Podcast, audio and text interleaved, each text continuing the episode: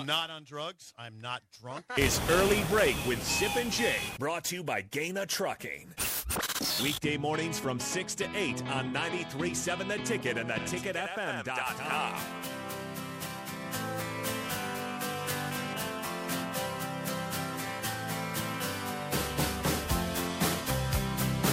Ten days to kick off in Dublin, Ireland. We will be there very, very soon. Before that, Why did Vince say it was single digits? I don't know. Vince, it's 10. It's ten days away. It's you know, twenty seventh is the game. Today's the seventeenth. That's ten days away. Tomorrow, single digits.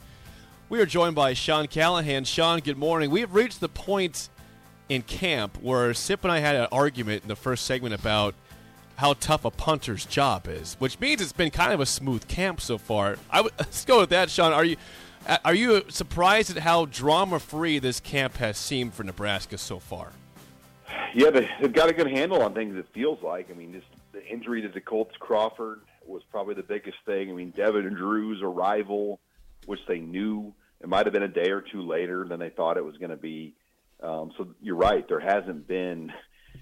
Harrison Beck is missing. We don't know where he's at. Um, there hasn't been Zach Bowman tearing his ACL on that Yeah. same day. Whoa, whoa, whoa. I forgot about that. Yeah. That was on the same day, Simple. Jeez, Man. bad day.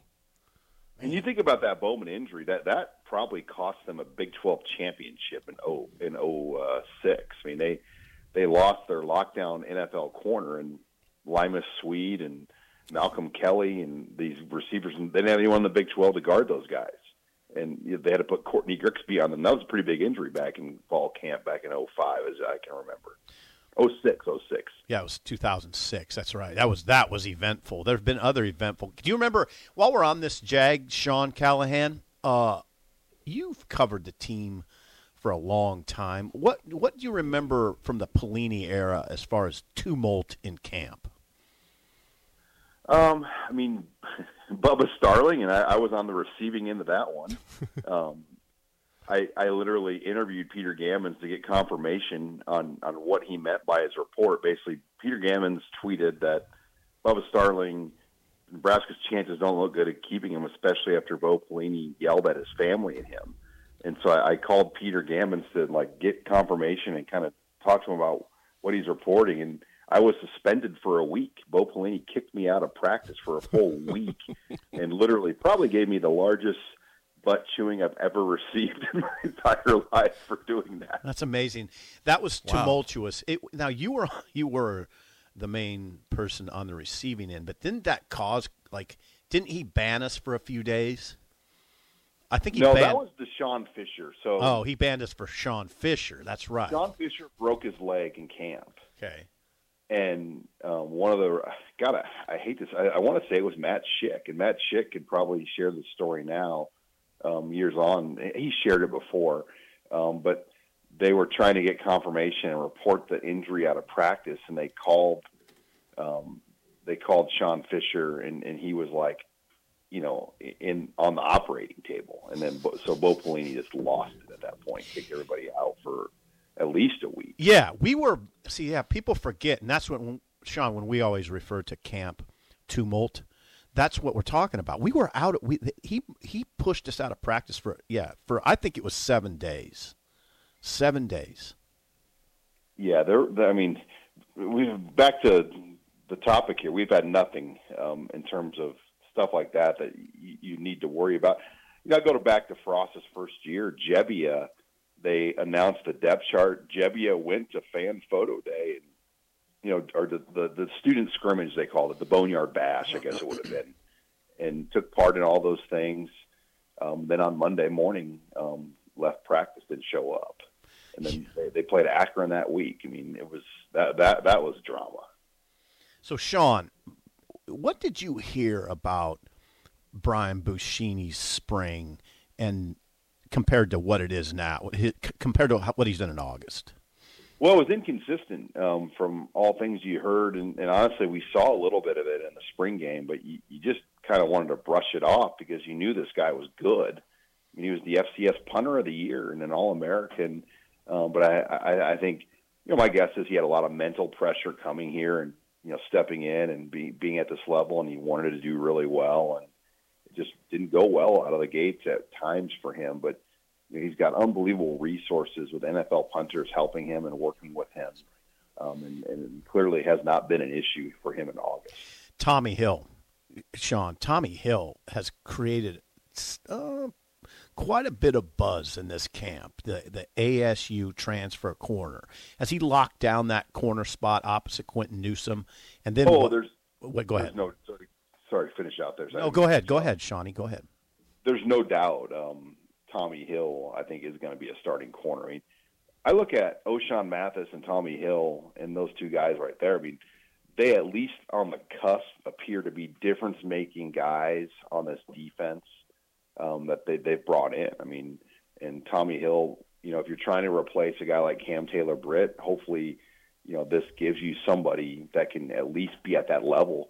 Um, I'm not saying he's a second round draft pick, but he's he's a guy that, from all all reports, is as athletic as anybody on this football team. Yep, that's right. That's what I've heard. That's exactly what I've heard. Sean, even the most grizzled coach is uh, they just can't they just can't deny it. The guy's got a ton of talent. So we're just going to see now. The key will be is if he can be consistent. Um, what else? Go ahead, Jake. Sean, I'm curious. An offense for Nebraska, like you know, obviously they, they killed Nebra- uh, Northwestern last year, 56 to seven. It, everything went right, but you have a new coordinator, you've got a new quarterback, you've got new re- receivers. Like, do you expect Nebraska's offense to click well against Northwestern and Dublin? Or do you expect to see kind of a little bit rust being game one, and also so many new pieces and a new coordinator? They got to run the ball. If they can run the ball, I think it will click. But if, if they struggle to run in this game out of the gates, that's when it won't click. And that's the offensive line. They've got to get off to a good start up front and establish a running game. Um, otherwise, you know, you put a lot of pressure on Casey Thompson in this game. Yep. Uh, you know, playing on a grass. I'm not. I don't think I, we don't know if it's going to be wet. Um, but I Northwest. I think that plays in the Northwestern's favor. Grass surface. Nebraska doesn't have a. I was talking to somebody. The grass surface here is not in great shape. Um, number one, you had construction vehicles having to drive over it. We haven't gotten any rain until like yesterday, all summer felt like. Um, so that they're not getting a great grass surface to play on. Northwestern, you know, plays in a great grass stadium, so that will be something to zone in on. You know, the, the surfaces because I, I do think that that's an advantage for Northwestern is grass because they play on grass. Sean, do you have any big plans in Dublin? I, you're going. We're going together. I mean, are we doing anything crazy? Um, yeah, maybe we'll find um, find a. I mean, I'm, I'm. it- It's a place where I've been there once. I mean, you can just walk around and find something new every day. I mean, that's the beauty of it. I mean, I, um, and I, I wish we knew the schedule. It's hard to plan anything until we know what we're going to be doing for the work out there. Right. Thank you for saying that. Yeah.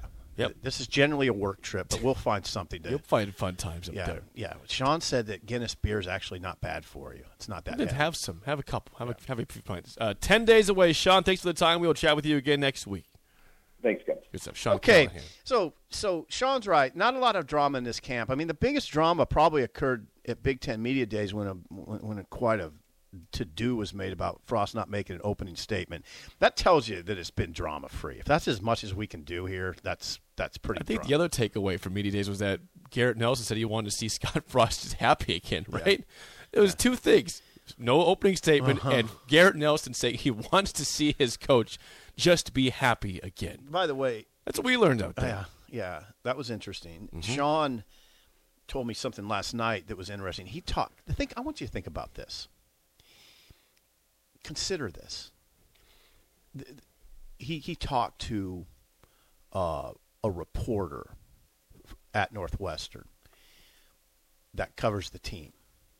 They have had only one media availability session with that team so hmm. far. One. So so you know people complain around here about access, which is ridiculous. I mean, it's one of the most like entitled takes ever, right? Northwestern has had one day of access this camp. How many have we had? Well, to be fair, has, has anyone asked for the access up there at That's all? not fair. I mean, I don't care how many people ask for it. That's that's not to be fair. They've had one. They've had That's, that's not much. That's one. That's nothing at all. one. Nothing. How many all. have we had? A lot. Yeah. What three times a week typically? Yeah. Right. Yeah. Plus a couple sessions to watch for a half hour, yeah, forty in- minutes. It's incredible. So yeah, that's why that's why I don't complain about our access one for one second, and I'm amazed when anybody does. Amazed. It's there, there's such a high degree of entitlement in that take that it's almost astounding to me. Northwestern has had one day of access. Think about now. What would we do if we had one day of? ac- What would we be talking A about lot of day? just hypotheticals. Yeah. this was what he might have said at practice today Yeah. about the linebackers or the offensive line. Thank you, Nebraska. Thank you. Thanks to Sean Callahan, as Yeah, always. thank you, Sean. Thanks, Sean. To Sean going I'm to sure his homeland. You think he's packed for the trip? Uh, no, but he's he'll be he's prepared. I mean, he has Do you think he'd be shocked like me that you were packed by Monday of this week? Eighty percent at least. I'm probably a little more organized than you give me credit I- for. This that still stuns me about the packing for. I assumed to be packing like tonight or tomorrow, or maybe Friday. What do we got next? The mailbag and song of the day is next on early break on the ticket.